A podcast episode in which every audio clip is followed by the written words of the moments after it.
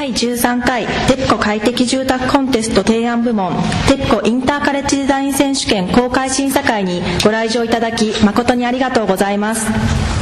本日司会を務めさせていただきます東京電力株式会社営業部生活エネルギーセンターの成田と申します。さて、今回の課題はジェンダーを考える家です。全国の建築を学ぶ大学院、高専および専門学校の皆様から意欲あふれる大変多くの作品を応募していただきました。本当にありがとうございました。本日の公開審査会では総数288点の中から見事第一次審査会を通過しました10組の皆様がプレゼンテーションを行います。そしてこの中から最優秀1点、優秀2点が審査員の先生方による討議で決定されます。最優秀賞に輝いた方には賞状と副賞30万円、優秀賞2組の皆様には賞状と副賞10万円、佳作7組の皆様には賞状と副賞5万円が贈られます。会場の皆様も入賞者のプレゼンテーションと先生方の討議にどうぞご期待ください。それではここで主催者を代表いたしまして東京電力株式会社営業部デザインセンター所長草山譲太よりご挨拶申し上げます。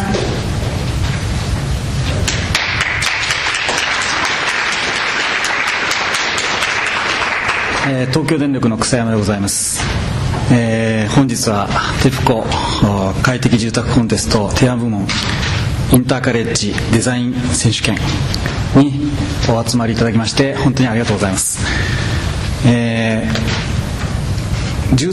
快適住宅コンテストとしてはですね、13回目を数えます。このインターカレッジ部門、これは途中からですね、加えまして今回が7回目になります。今回のテーマはですね、ジェンダーを考える家という非常に難しいテーマでございますけれども、ナビゲーターをですね、昨年と同じく五十嵐先生にお願いいたしましてテーマの設定もしていただきました。応募総数がですね、288点ございました。非常に難しい、テーマでございますけれども、たくさんのご応募いただきました。応募総数288ですけれども、登録がですね、初期段階の登録が900を超えてございます。ですので、提出のされた方はですね、その割合を見れば分かるようにですね、相当悩んで最後までたどり着いたということだと思います。私もですね、過去建築学部でございましたんで、政治室へこもったりしてですね、いろいろ考えた時代を思い起こします。288点でございますが、北は北海道から南は沖縄まで文字通りですね、全国各地からご応募いただいてございます。この難しいテーマでございますけれども、これだけ全国からですね、ご応募いただいたということは、まず皆様方、ご応募いただいている皆様方、そして、本日審査をお願いしている先生方のお力添えがあってからこそと思ってございます。すでにですね、今ご紹介ありましたように11月に先生方にお願いしまして10点を選んでございます。その中からですね、優秀賞、それから準優秀賞ですかね、選んでまいりますので、皆様も一緒にですね、ご覧いただきたいと思います。さて、東京電力はですね、皆様ご承知の通り、電気を売る会社でございます。ですが、私どもとしましては、いかに電気をですね、効率よく快適に、それから、環境を考えてですね、有効に使っていただくということを常にいかにですね、そうやって使っていただくかということについていろいろと思いを巡らせてございます。こういった中で皆様方、若いエネルギーですね、斬新なアイデア、創造性に富んだ、アイデア、非常にですね、刺激になります。今日は期待してございます。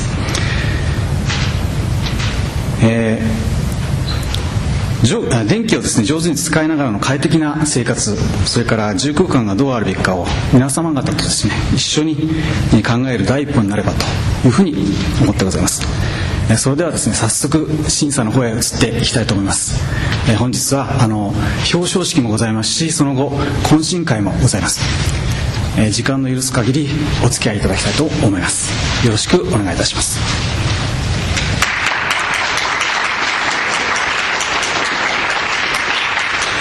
ありがとうございました。続きまして、公開審査会審査員の先生方をご紹介いたします。お名前をお呼びしましたら、壇上までお願いいたします。建築家、青木淳先生。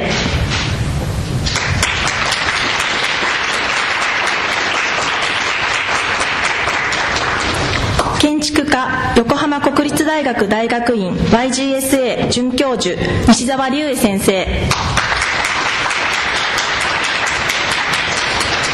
建築家、永山優子先生。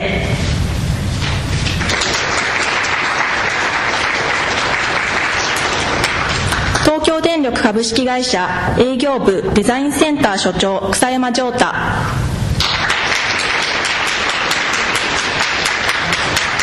そして最後に課題提出をしてくださったナビゲーターであり、公開審査会の審査及び進行役をお願いします東北大学大学院教授、五十嵐太郎先生です。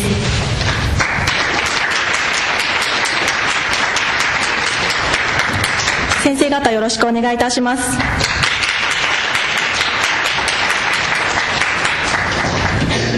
ありがとうございました。続いて一次審査を通過して本日の公開審査でプレゼンテーションを行っていただきます10組の皆様をご紹介したいと思います。お名前をお呼びしましたら壇上までお願いいたします。ご紹介する順番は作品番号順です。工学院大学大学院福田大輔様、山根昌司様、工学院大学岩本真奈様、丸山祐樹様。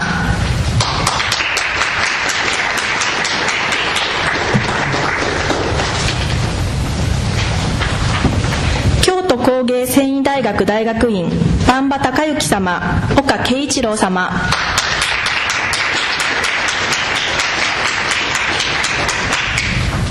東京理科大学大学院高橋卓様、木下康正様、東京理科大学伊藤貴人様。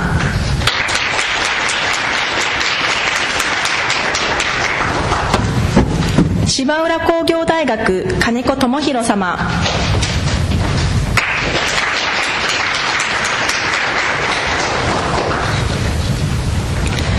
鹿児島大学大学院御園正也様。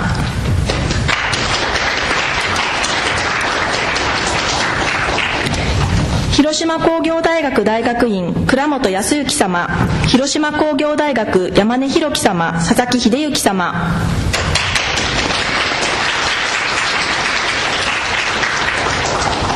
東京電機大学大学院川島悟様、井上圭介様。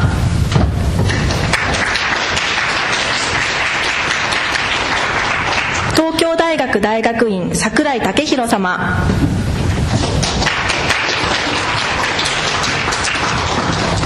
芝浦工業大学大学院吉澤健一様。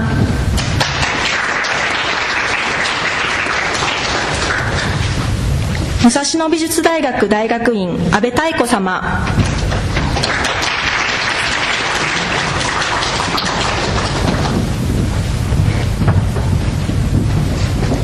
一次審査通過者の皆様、よろしくお願いいたします。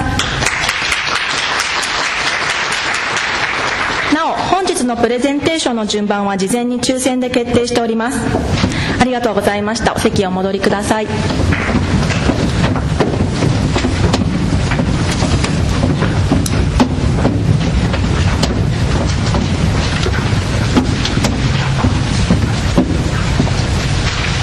ここでプレゼンテーションの時間配分についてご説明いたします。各組10分間の持ち時間のうち、発表者によるプレゼンテーションが3分、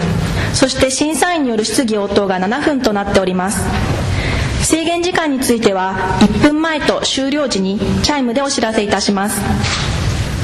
なお、3分のプレゼンテーション時間で使用する資料は発表者が自ら制作したものです。それではここからはナビゲーターの五十嵐先生に進行していただきます。五十嵐先生、よろしくお願いいたします。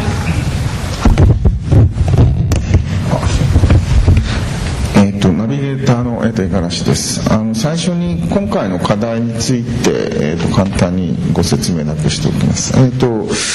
募された方は、ジェンダーを考えるについて散々、考えていただいたと思いますが、このTEPCOのコンペ、3回目なんですけども、僕も関わるのは、最初に一昨年ですけども、非家族をと暮らす住宅っていうのを、テーマにしまして、比較的、そうですね、社会とか、人間の関係性をテーマにしたのが1回目で、昨年新潟をテーマにして、これはもう形だけなんですね、ある意味で。割ともう形に特化したテーマを昨年考えたので、今年は、もう一度、やや社会的なテーマということで、ジェンダー、男女の関係性を、テーマにしていればいいではないかということで、挙げました。で、住宅のコンペっていうのは結構、世の中にいっぱいあるんですけども、一応調べると過去にありそうでなかったテーマなんですね。こんな単純なテーマなんですけども、男女の組み合わせ、関係性、ジェンダーっていうのはなかったっていうのもあったんで、なかったんであれば、ぜひ今回、これを機会にテーマにしようということと、あとは1990年代ぐらいからですね、建築の議論の中でもジェンダーをテーマにしたものが非常に、目立ってきて、僕は非常に関心を持って読んでいたので、それもあって今回選びました。ただやはり当時からどういうふうに建築を解読したらいいかっていう時に、ジェンダーは一つの手がかりには、なるんですけども、じゃあどう作るかっていうのは結構逆に難しいんですよね。それは当時から感じてたんですけど、それで今回ちょっと難しいテーマだなと思いながらも、ぜひ皆さん挑戦していただきたいなと思って、このテーマを、今回、選びました。一応今回の課題については、これが説明となります。そしたら、これから、10組のプレゼンテーションを行いたいと思いますが、手前に出てる番号順ですよね。最初のグループがこれでいいんですよね。はい、東京理科大学の、高橋卓さん、木下靖正さん、伊藤孝彦さんの、チームからです。よろしくお願いします。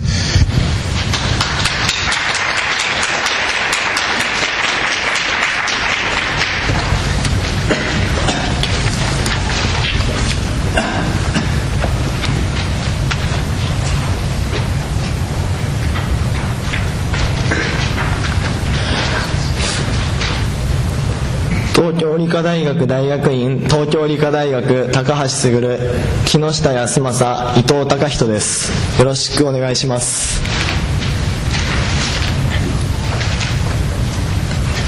ベッドの下。私はよくベッドの下に物を隠す。大切なものだったり、見られたくないものだったり、日常のすぐ近くにある私だけの世界。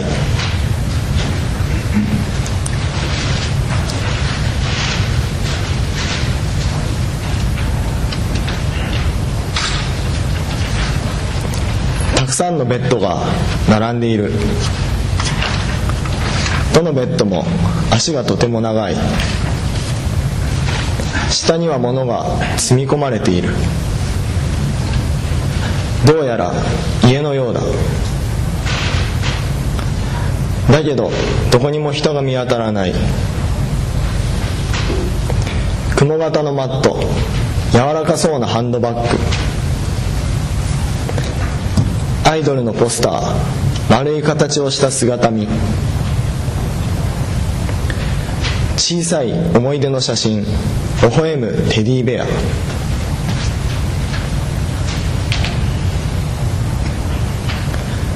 おそらく16歳くらいの女の子が住んでいるのだろ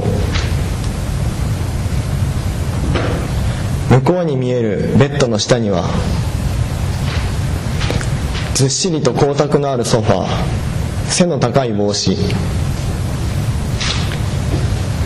バイエルの楽譜と吸いかけのタバコ、ピチピチの T シャツ、半分使われたリキュール、きっと痩せ型でキザで少し髪の薄い男の家だ。物しかないのに私はそこに住む人の姿をなんとなく想像することができた。顔さえも浮かんでしまう。これは見たことある者たちだ。泥のついたマウンテンバイク、一人掛けの小さいソファー、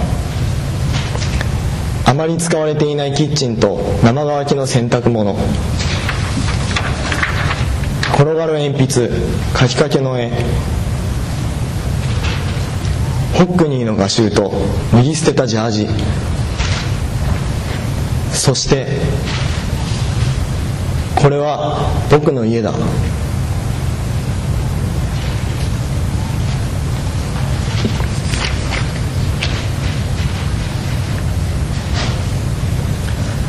物しかないのに人を想像することができる。それはちょっと恐ろしいことだと感じます。皆さんが漠然と想像した人物もおそらく彼のイメージとなんとなく似ているのではないでしょうか。それは物の相対に社会的なイメージの刷り込みが存在しているということだと思います。ジェンダーもきっとその刷り込みの一種で私たちの日常に潜んでいます。無意識のうちに物の持つイメージを利用して人を見ているのかもしれません。以上で発表を終わります。ありがとうございました。あ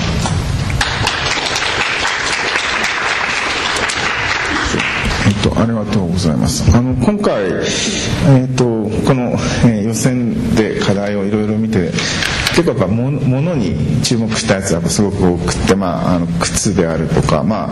ェンダーの属性が出るのがやっぱ物だっていうことだと思うんですけども、はい、でこれはとても絵がうまかったんで印象的だったんですが、一応僕から一つ質問というか、ベッドの下っていうのは、なんかこう隠れた、はい、なんていうか、あんまり隠したアイデンティティっていうんですかね、をこうの比喩的な空間になる場所だと思うんですけども、はい、逆にこれはその全部がベッドの下になるっていう感じですよね。はい、そうです。そうするとその家の中で隠すものと隠さないものがあったっていう区分けがこうリセットされて、はい、全部見えてるとも言えるし全部隠してるとも言えるんですが、どう考えたらいいんですかね、はい、そうですね、全部見えてるというふうに言いたくて、でもそのベッドの下ということはこの、イメージを抱いている主人公がいるんですが、その彼のが、大切なものを下に隠すという彼の、性格の一部に過ぎなくて、僕が、特に一番言いたいというのは、その、物に潜むジェンダーをただ可視化したいというわけではないんです。最も主張したいということは、ある個人が抱いたイメージや価値観をここで可視化して、僕たちや会場にいる皆さんがそれを一緒に見る。でそれを見ることで、そこに対し彼のイメージに対してなんとなく共感できる部分があればいいという、そのプロセスを一番今回言いたかったことです。じゃあ審査員からどうでしょうですか。乾さん、永山さん、ごめんなさい、押してましたよね。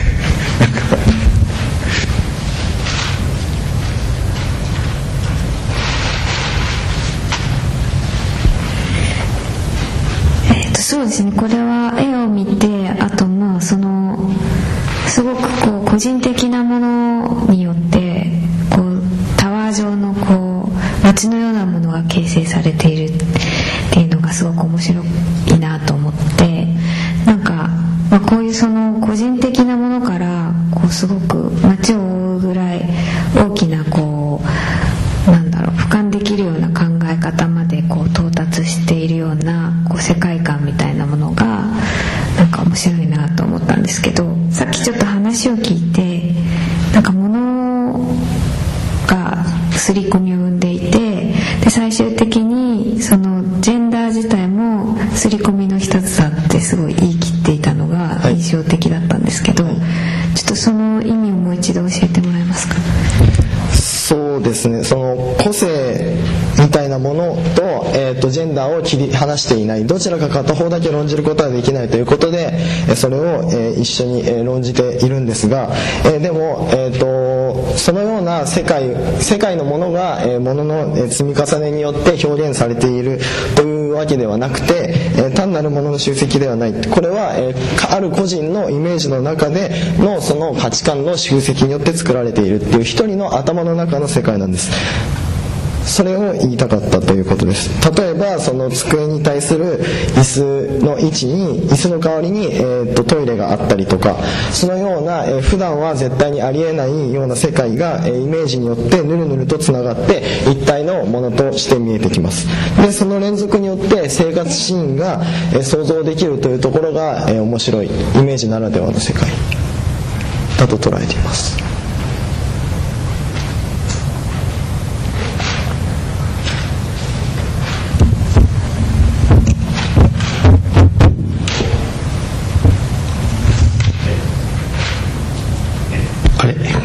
ベッドの下っていうタイトルになってるわけですけど、絵の感じはこういろんなものを積んでった、はい、でまあかなり不安定な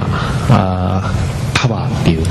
感じに見えるんだけど、つまりベッドの下っていう言葉とそれから絵のイメージにギャップがあるわけですけども、はい、その辺はどういうふうに捉えればいいんですか。今言われたようなイメージのもんだから本当は実現し得ないことっていうことを表しているんですか。そうです、実際にはありえないことかもしれません。なのでそのベッドの下と言いつつも、それとはちょっとギャップのある、イメージがここに描かれているのですが、でもそれはその彼のイメージの中で完結しているからこそあり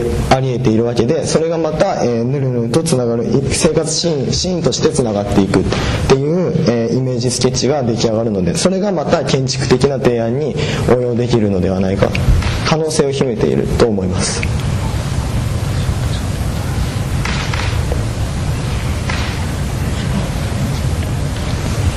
よろしいですね。草間さん、これはちょっと私とか先生言うべきなんですか。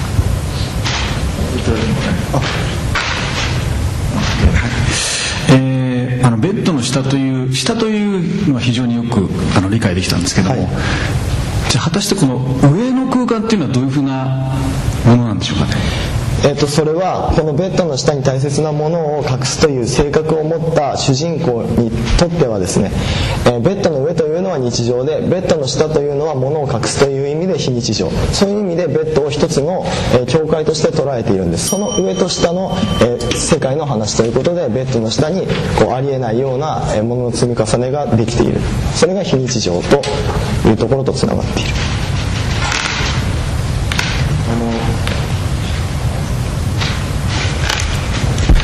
これは共同設計でやったんですか。はい、そうです。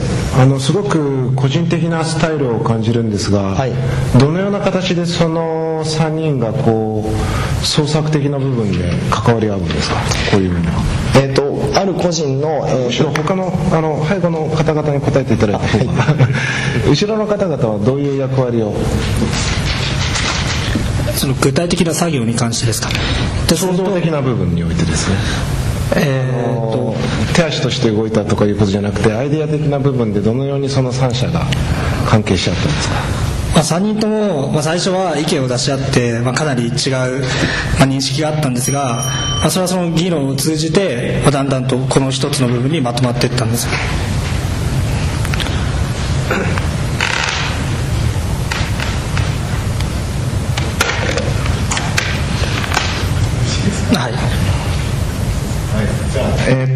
じゃあ時間が来ましたのでありがとうございました。はい、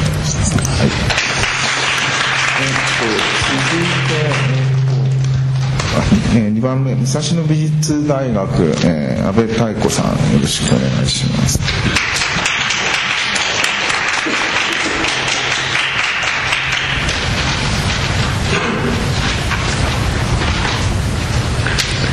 武蔵野美術大学大学院阿部妙子です。よろしくお願いします。少しドローイングから始めます。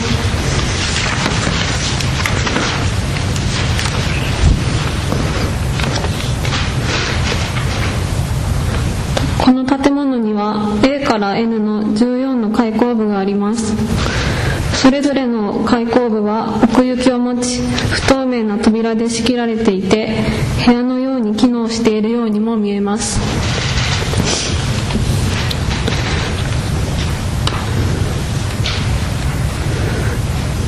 この開口部を外から覗くとき、必ず何かしらのアイストップにぶつかるように設計してあります。特に上下を結ぶ階段が見えないようになっていることと、一つの開口部からは他の開口部が見えないようになっていることが、外から見た時のこの建物の全貌をつかみにくくし、外に向かって開いているのか閉じているのかよくわからない、何か違和感を感じさせるものにしています。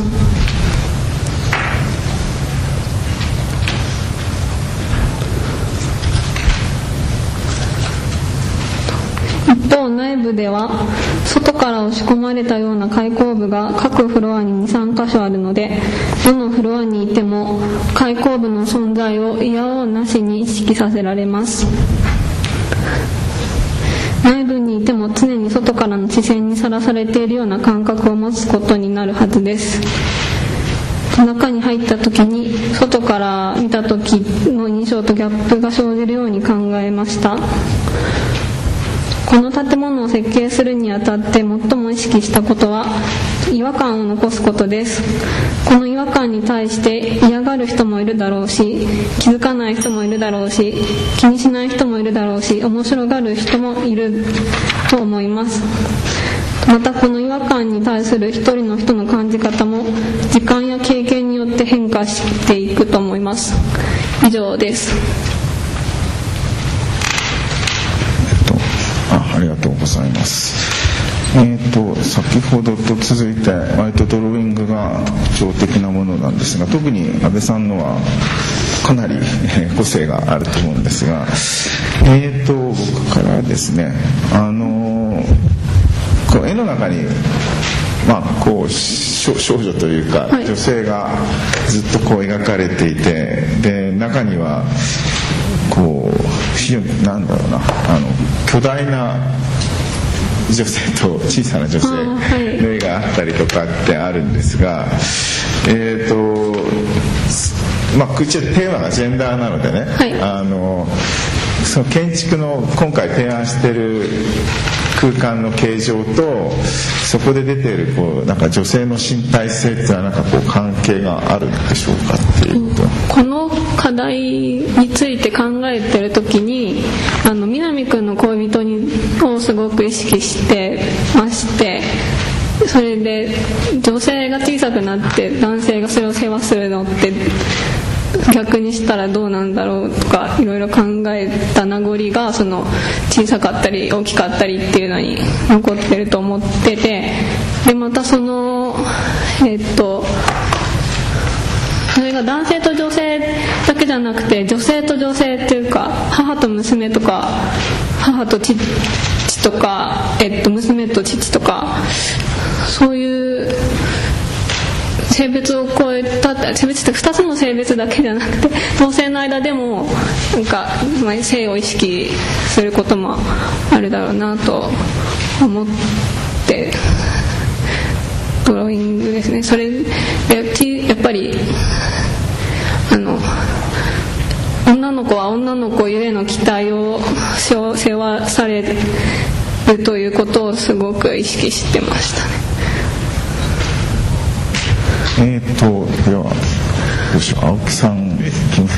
票を入れてたと思うので、なんかこうそうなんていうかな、空間としてすごく面白いなと思ったんだけど、いまいち僕まだそのジェンダーっていうテーマとの関係がもうちょっとまだつかめなくて、それをもうちょっと説明してくれると嬉しいんですけど、そのジェンダーから生じる個人的な違和感を形形にしようと思いました。それでその個人的な話になってしまうんですけど、私は多分10歳ぐらいまで自分のことを私と呼べなくて、僕とも呼べなくて、それでその時に私と呼ぶ時の違和感がありまして、それは私にしかわからない違和感で、多分そういう違和感を、性から生じる違和感を誰もが持ってて、それは具体的な形にするにはすごく難しいことだと思って、でそこの部分の違和感というところを抽出して違和感を持った建築にしようと思いました。だからそのキーワードは違和感ということになってます。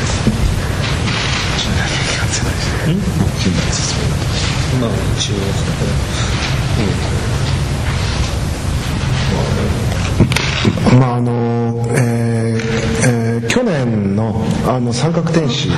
から比べて驚くほど進化していて、僕はまずそれにもう率直にその感動しました。特に今のプレゼンテーションは非常に素晴らしくですね、去年のはまあ独特の世界を持ちながらも建築家はなされてなかったというか、まあ主役は女の子だったわけですよね。で今回はそれがそのなんていうんですかね、より建築的なものになっていって、でも単にそのこう客観化されたとか立体的になったとかいう意味ではなくて、その非常にその独特の安倍さんの世界というものがある意味でこうちょっとジャンプして建築に来ているような感じがして、図面の段階では僕はそんなに評価しなかったんですが、今のプレゼンテーションが非常に素晴らしいなと思いました。まあ質問っていうか感想になっちゃうのかもしれないですけども、まあその中でいうと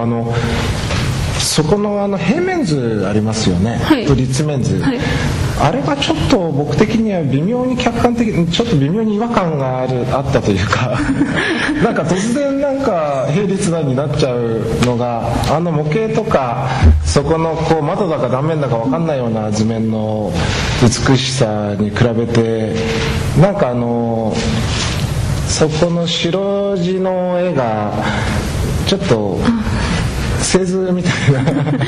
あれが必要だったのかなというのは多少まあ感じたんですけどね、まあ小さいことかもしれません。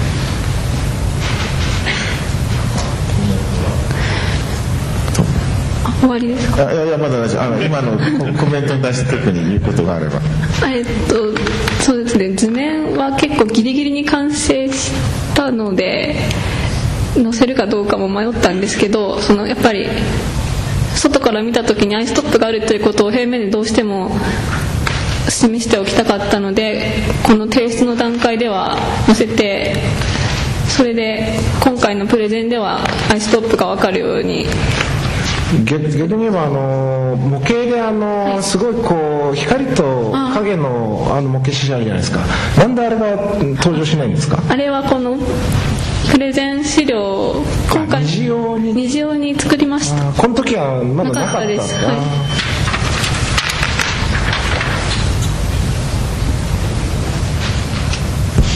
い、なんかジェンダーを違和感っていう風にこう感じているっていうのにすごい共感を覚えました。多分、違和感って言われたら確かになって思ったので、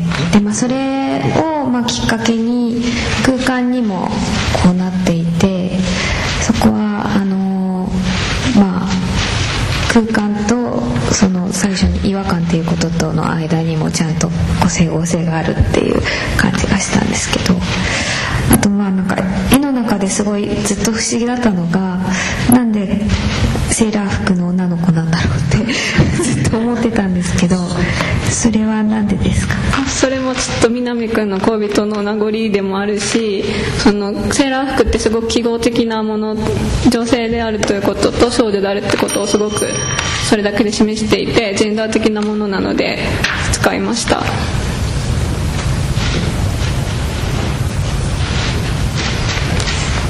じゃあ、時間なのでありがとうございました。次は、3番目は東京電機大の川島悟さん、井上圭介さん、よろしくお願いします。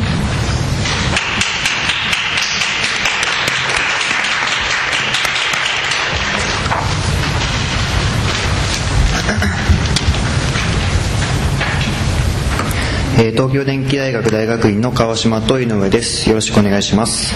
99人と1人の家。現代においてジェンダーに関する社会問題は大変複雑であります。そのような複雑で混み合った問題の解決策を示すのは容易ではないと思います。そこで僕たちは問題を解決するための建築ではなく、問題解決のきっかけを与える建築を作ろうと考えました。これはジェンダーを考えさせる家です。家の話をする前に、まずは比率についての話をしたいと思います。例えばここに1個のリンゴと1個のみかんがあるとします。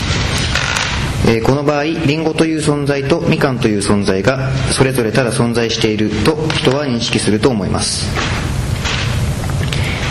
次にその数を99個のリンゴと1個のみかんに変化させてみます。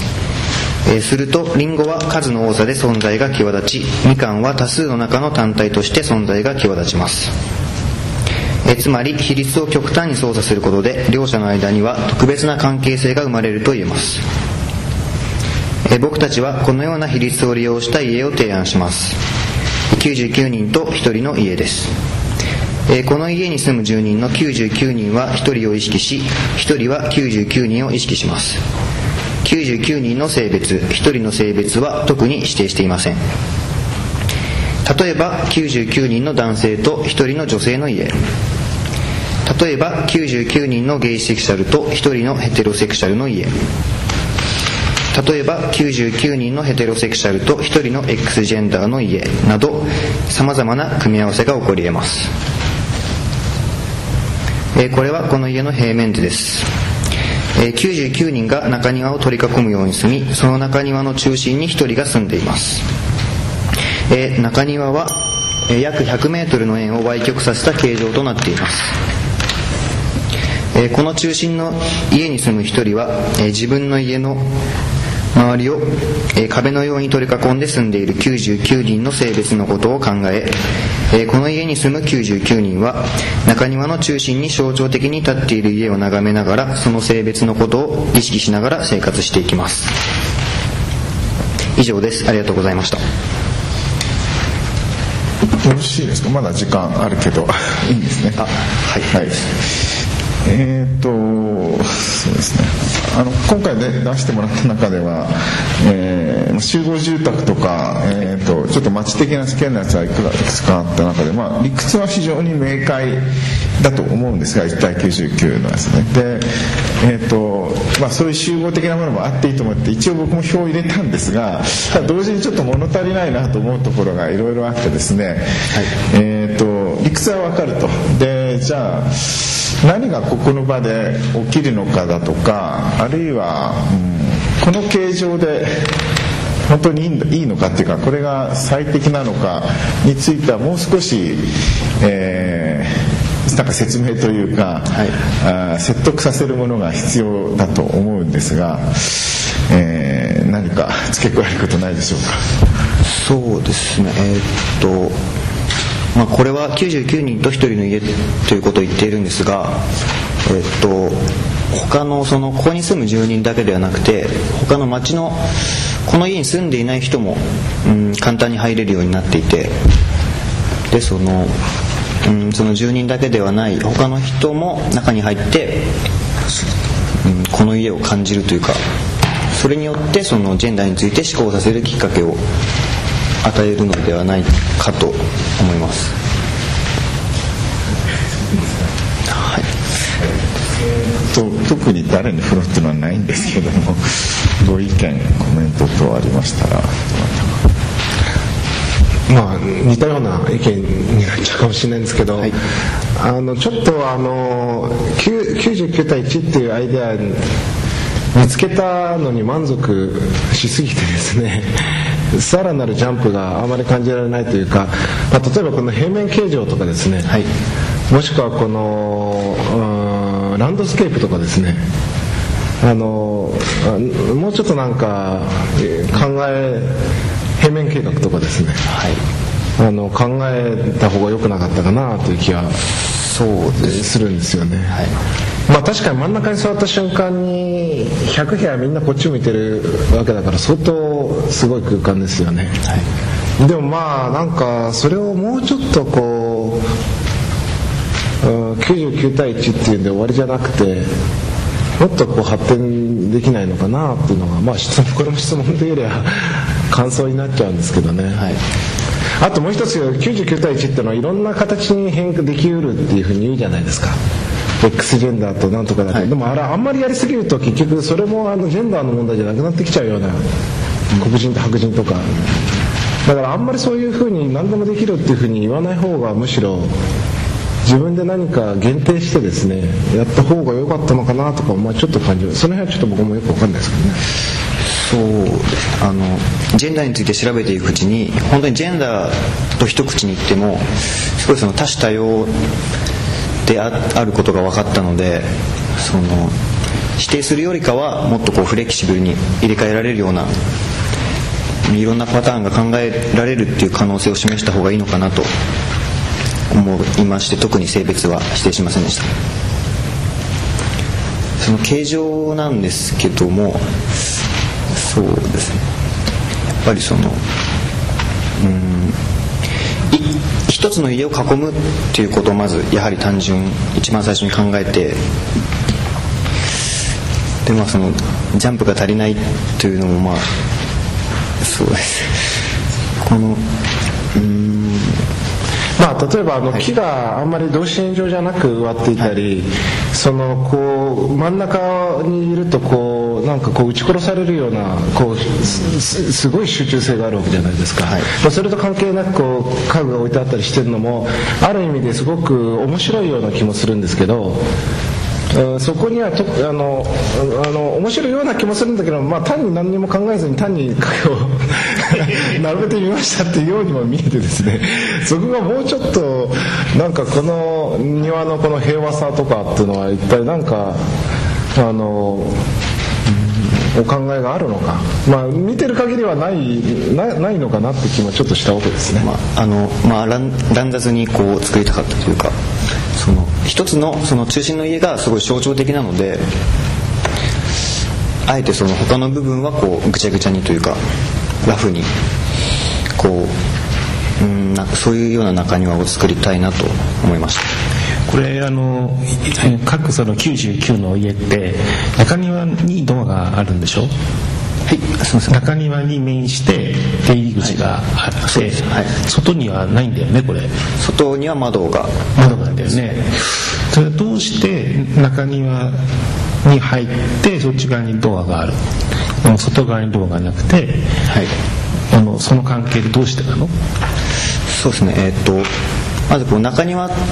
というのをこう外の世界から切り離して特殊な世界というか、そういうふうに作りたかったので、外からこう住宅に直で行けるんではなくて、一回その特殊な世界に入ってから分散していくというようなふうに。つまりその99の家から見られるってことだけじゃなくて、はい、99対1の世界がその中にあると、はい、そういうことですか。はい、う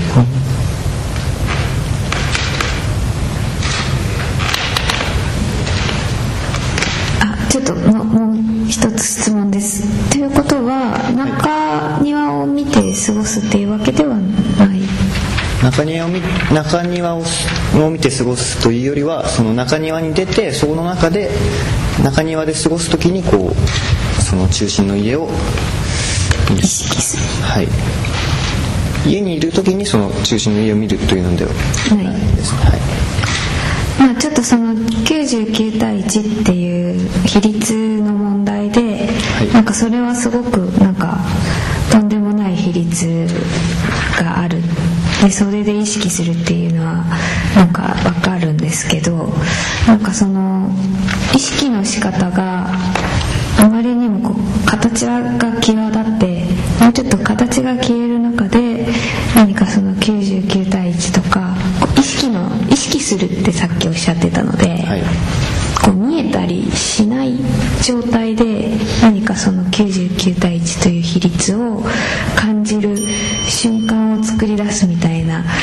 ことがあったらいいなっていうふうにだからこういう何か形を持つというよりは、ある設定をもう少し考えていくと、何か形がない状態でその比率というものが際立ってくる状態ができるのかなと、まあ、感想なんですけど思いました。ちょっと最後にコメントなんですけど、まあ、はい、形はやっぱりね、このウェーブしてるのもやっぱ納得はいかないんで、ただ、まあ、違う方法としてはなんか物語をもうちょっと作ってほしかったなと思って、99対1なんて、まあ、なんかある、ね、まあ、特殊な 集落というか、こうある神話的な世界観でこうなんか物語も作れると思うんだよね。なんかだからそれこそスーパースタジオとか昔やってたようなんでもいいんだけど、何かそっちの方でもやっていければよかったかなと思いました。はい、じゃあ時間なのでありがとうございます。ありがとうございます。続いて4番目、鹿児島大学の磯野正也さんお願いします。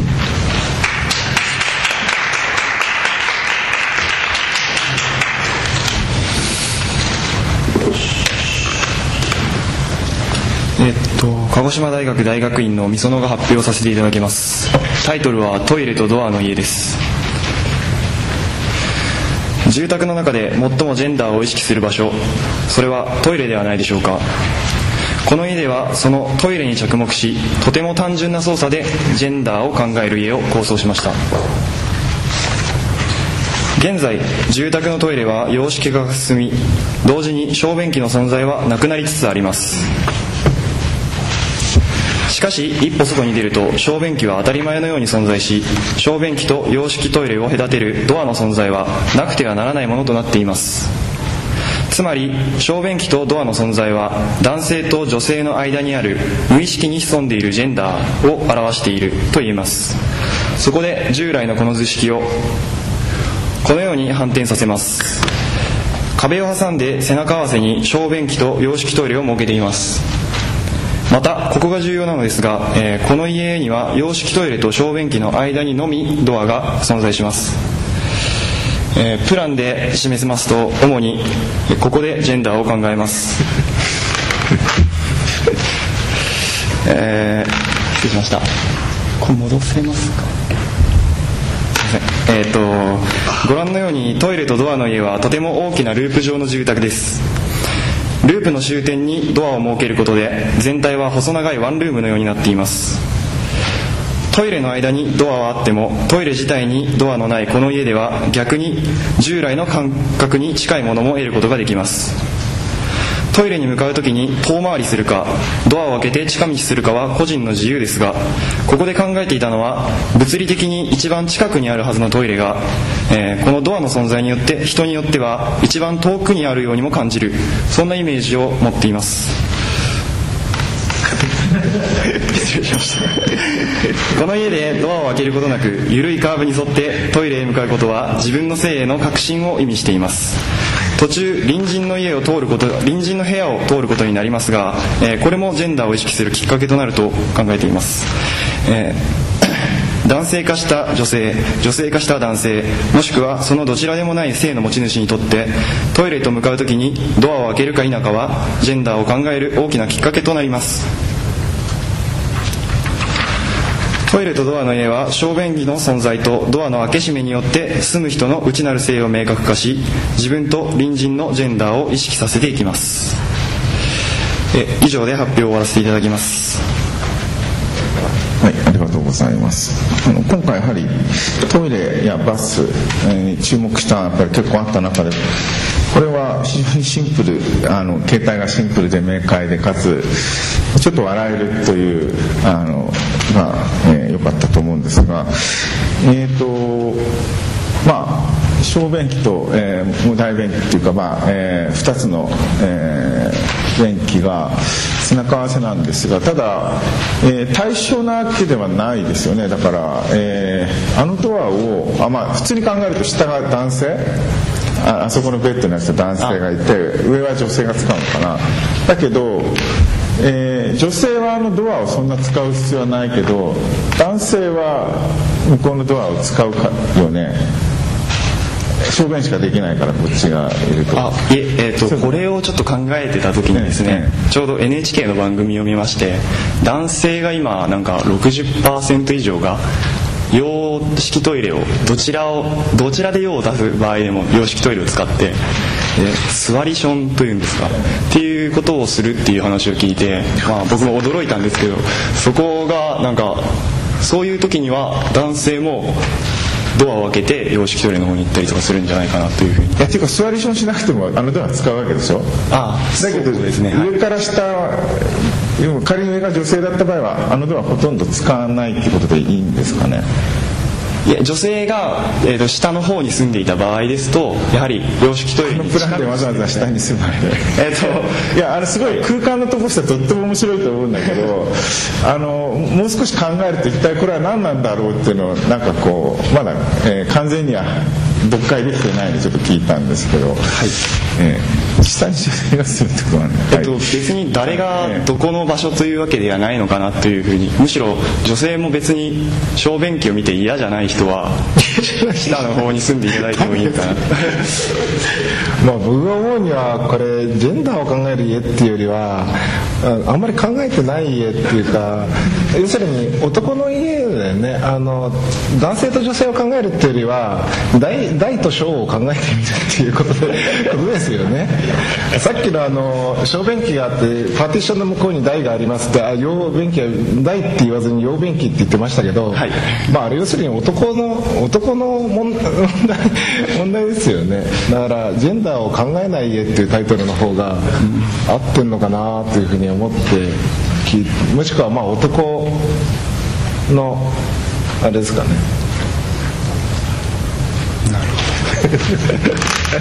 だからそこで聞きたいんですけど、何回も面白くジェンダーを考えるって出てくるんだけど、例えばそれをどういうこと考えるのそうですねジェンダーを考え、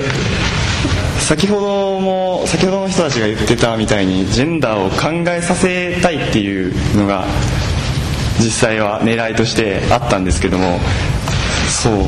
西田先生に言われて気づいて、確かに男性の家だなと思いましたまあ NHK 特集でそこにあ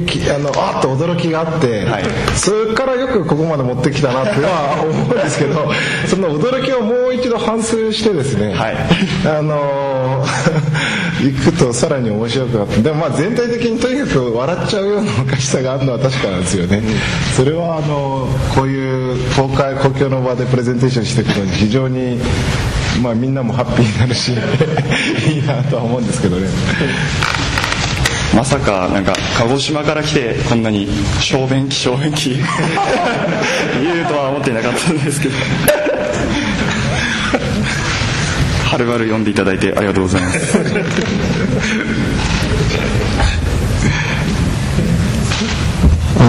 トイレが話題でですね、トイレに着目するという非常に面白いけど、まあ、ストレートなあれなんですけども、私実はこれ見た時に、まあ、隣人というお言葉が出てたんですけども、私は家族が住んでるのかなと思ってました。まあ、隣人ということはちょっと考え方がまた変わってきたんですけども、まあ、それは一ついろいろな考えがあるんだなと思いました。で、例えば、まあ、このトイレということでですね、このトイレ掃除は誰がやるべきだと、まあ、隣人ということでねあれなんでしょうけど、まあ、ジェンダーという意味合いからですね、どういうふうに何かお考えありますでしょうか。非常に答えにくいというか、掃除ですね、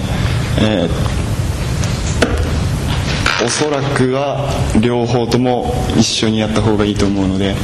男性がやると思います。女性というよりはむしろ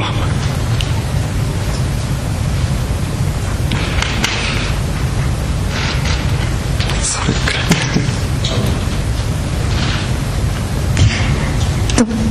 らいすごいこのトイレ一つからこれだけの空間を作ってっていうのがすごい面白いなと思って、このトイレの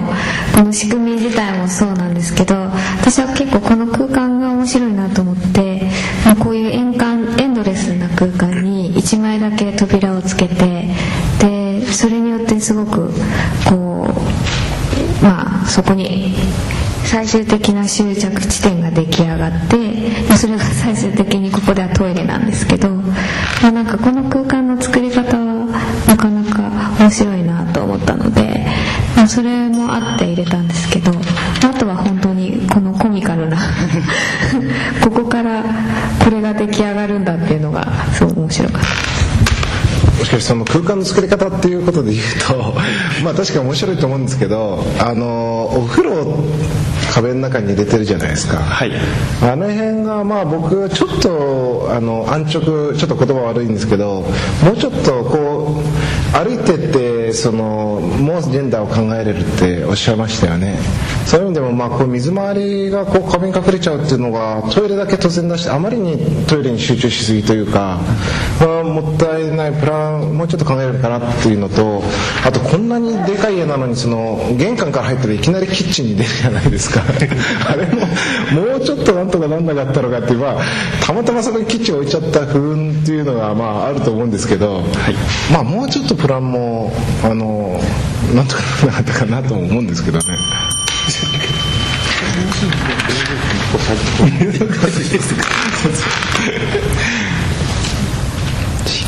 特に、はい、じゃあありがとうございました。ありがとうございました。5番目は、芝浦工業大学、吉澤健一さんです。よろしくお願いいたします。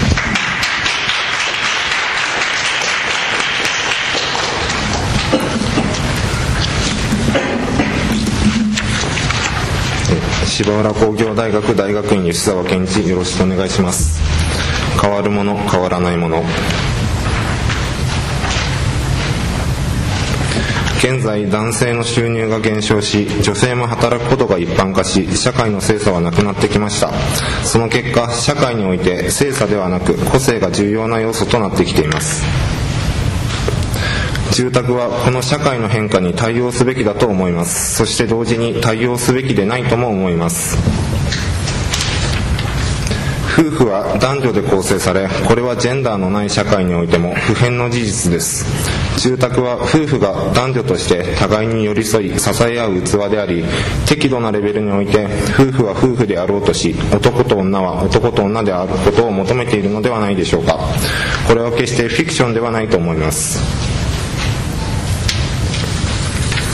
これがこの建築の平面ダイアグラムです。バス、キッチン、トイレなど住宅を成立させるために必要な機能を男と女2つの空間に挟み渦を巻きます。これがプランです。2つの空間によるワンルームとなっています。この男と女それぞれの空間は間に挟んだ全ての機能に接しています。これがセクションです。この住宅を構成している壁は中に中心に行くほど低くなり、男と女2つの空間は中心に行くほどつながっていきます。これが壁面の展開図です。この住宅は男と女の性差がない個性のための空間から徐々に2人のための夫婦のための空間へと変化していきます。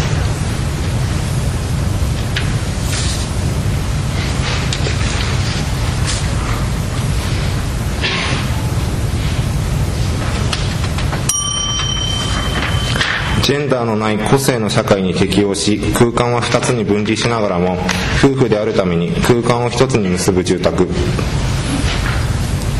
変わるもの、変わらないもの。以上です。ありがとうございました。ありがとうございます。男女の空間を2つ分けるというのも結構、もちろん今回いろいろあって、これは割と明快にやっぱり二重の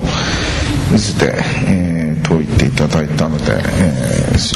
大変印象に残ってるんですが、なんかタイトルにある変わるもの変わらないものっていうのが対応すべきでないとか最初言ってた話があんまり、どういう意図があったのかちょっといまいち分からなかったんで補足願いますか。今社会はその性差のない段階に向かおうと、そういう男尊女卑とかそういうものを批判して、そういうふうにジェンダーフリーな社会に向かおうとしていて、それに対しては僕は賛成であるとは思っているんですけれども、その極端にジェンダーのないない社会っていうのは何か不思議というか、僕にとってはあんまり想像できなくて、例えば何か今あるそのテレビドラマだったりとかそういうものってベタなよくある男女の関係を映してると、大体そういうものがなんか人々に求められてるんじゃないかなと、ある程度のジェンダーみたいなのはその人々に求められていて必要なんじゃないかなっていうふうに思っています。そういうことで、そういうある程度のジェンダーっていうのは必要で、そういうことに対してはその今あるそのジェンダーフリーっていうふうに移り変わる社会の中ではそっちに極端に対応すべきでもなくて、程よいジェンダーみたいなのは必要だという提案です。ということは、その分けるということを一応、半ば、強化というか維持するためにも、これは2つに分かれてるスペースが必要っていう考え方でいいんですかね。2つに分かれてるのは、その社会という方がどんどんそういうジェンダーフリーになっていって個性が重要な社会になっていってんで、その個室のような2つの空間に分かれてるんだけれども、住宅の中心に行くほどそういうある程度のジェンダーっていうのは夫婦にとって必要だなというふうに思っていて、どんどん空間がつながっていっています。はい、じゃあどなたでもテーマがその新しい時代の性というか新しい時代の男女関係でもいいんですけど、そういうようなものにご自身の関心があるわけですよね。そうですよね。それは今回の課題に対してすごく的確な、なんていうのかな、その答えというか発想の仕方だとは思うんですが、なんとなくこれも感想になっちゃう、問題の解決を平面だけでやってる印象があって、またその平面の作り方が男と女ってどちらかというとトラディショナルな日本柱でやってるじゃないですか。でも元々の問題意識はそれにとどまらない、もうちょっとその現代的でその考えさせられるような、もうちょっと曖昧なものだったのかなという気もするんですね。そういう意味では男と女を分かれててつなげましたっていう、ちょっとそういう図式的解決に終始しすぎちゃったような印象がちょっとあって、もうちょっとその平面操作だけでもいいのかもしれないですけども、現代の男と女っていうのは何なのかなって率直に感じさせるような空間構成とか家の在り方をもうちょっとストレートに出せたんじゃないかなという、そういう意味ではむしろ男と女のダブルスパイラルっていうのがむしろ目立ちすぎ障害になってるような気もちょっとしたんですけどね。言ってる意味分かりましたでしょうか。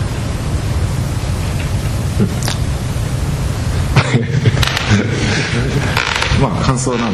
んで、確かに今そういうふうなことになっている時代に対して、やっぱりそういう男と女みたいな程よいジェンダーが逆にそういう求められてるんじゃないかって、今あるそういう僕の中ではそういう曖昧になっていく中で、そういうことを対して程よいジェンダーっていうのはやっぱり必要なんだっていうふうに、そういう新しい曖昧になっている時代に対しての提案だったので、何かそうですね。はい、だからそういう新しいジェンダーであれば使える住宅を作った方が、よりそのあなたのその言いたいことにダイレクトにつながるような提案になったのかなと思うんですよね。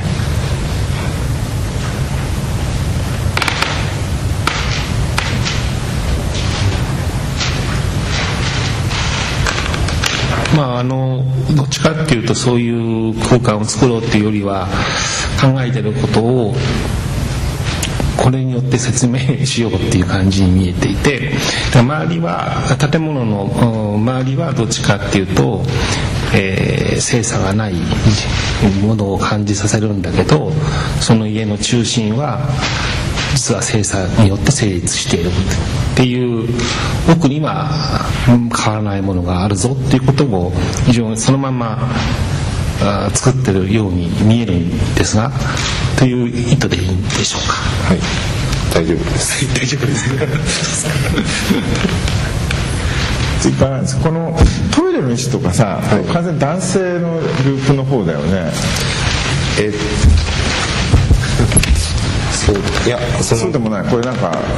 間に入ってるわけじゃないよね、トイレとか。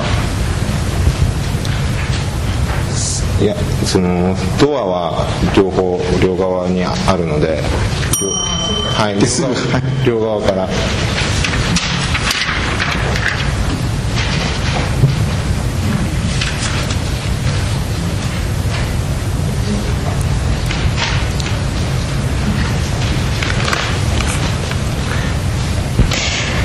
やっぱりなんかこのすごい二項対立的な空間でこう男女を分けて、でだんだんとこう壁が低くなって一つになっていくっていう、なんかこのすごいなんだろう、物語の起伏としても結構ストレートで、なんかここからこの2つの空間がどうやってつながって何かこう話を生んでいくかっていうことを考えていた時にも、なんとなくストーリーが1個しかないような感じがして、作るんだったらもう少し何かここから生まれる関係性が、ここから面白い物語が出てくるようなものだったら、まあ二項対立でもいいのかなと思うんですけど、ちょっとそんな気がしました。じゃあ時間なのでありがとうございました。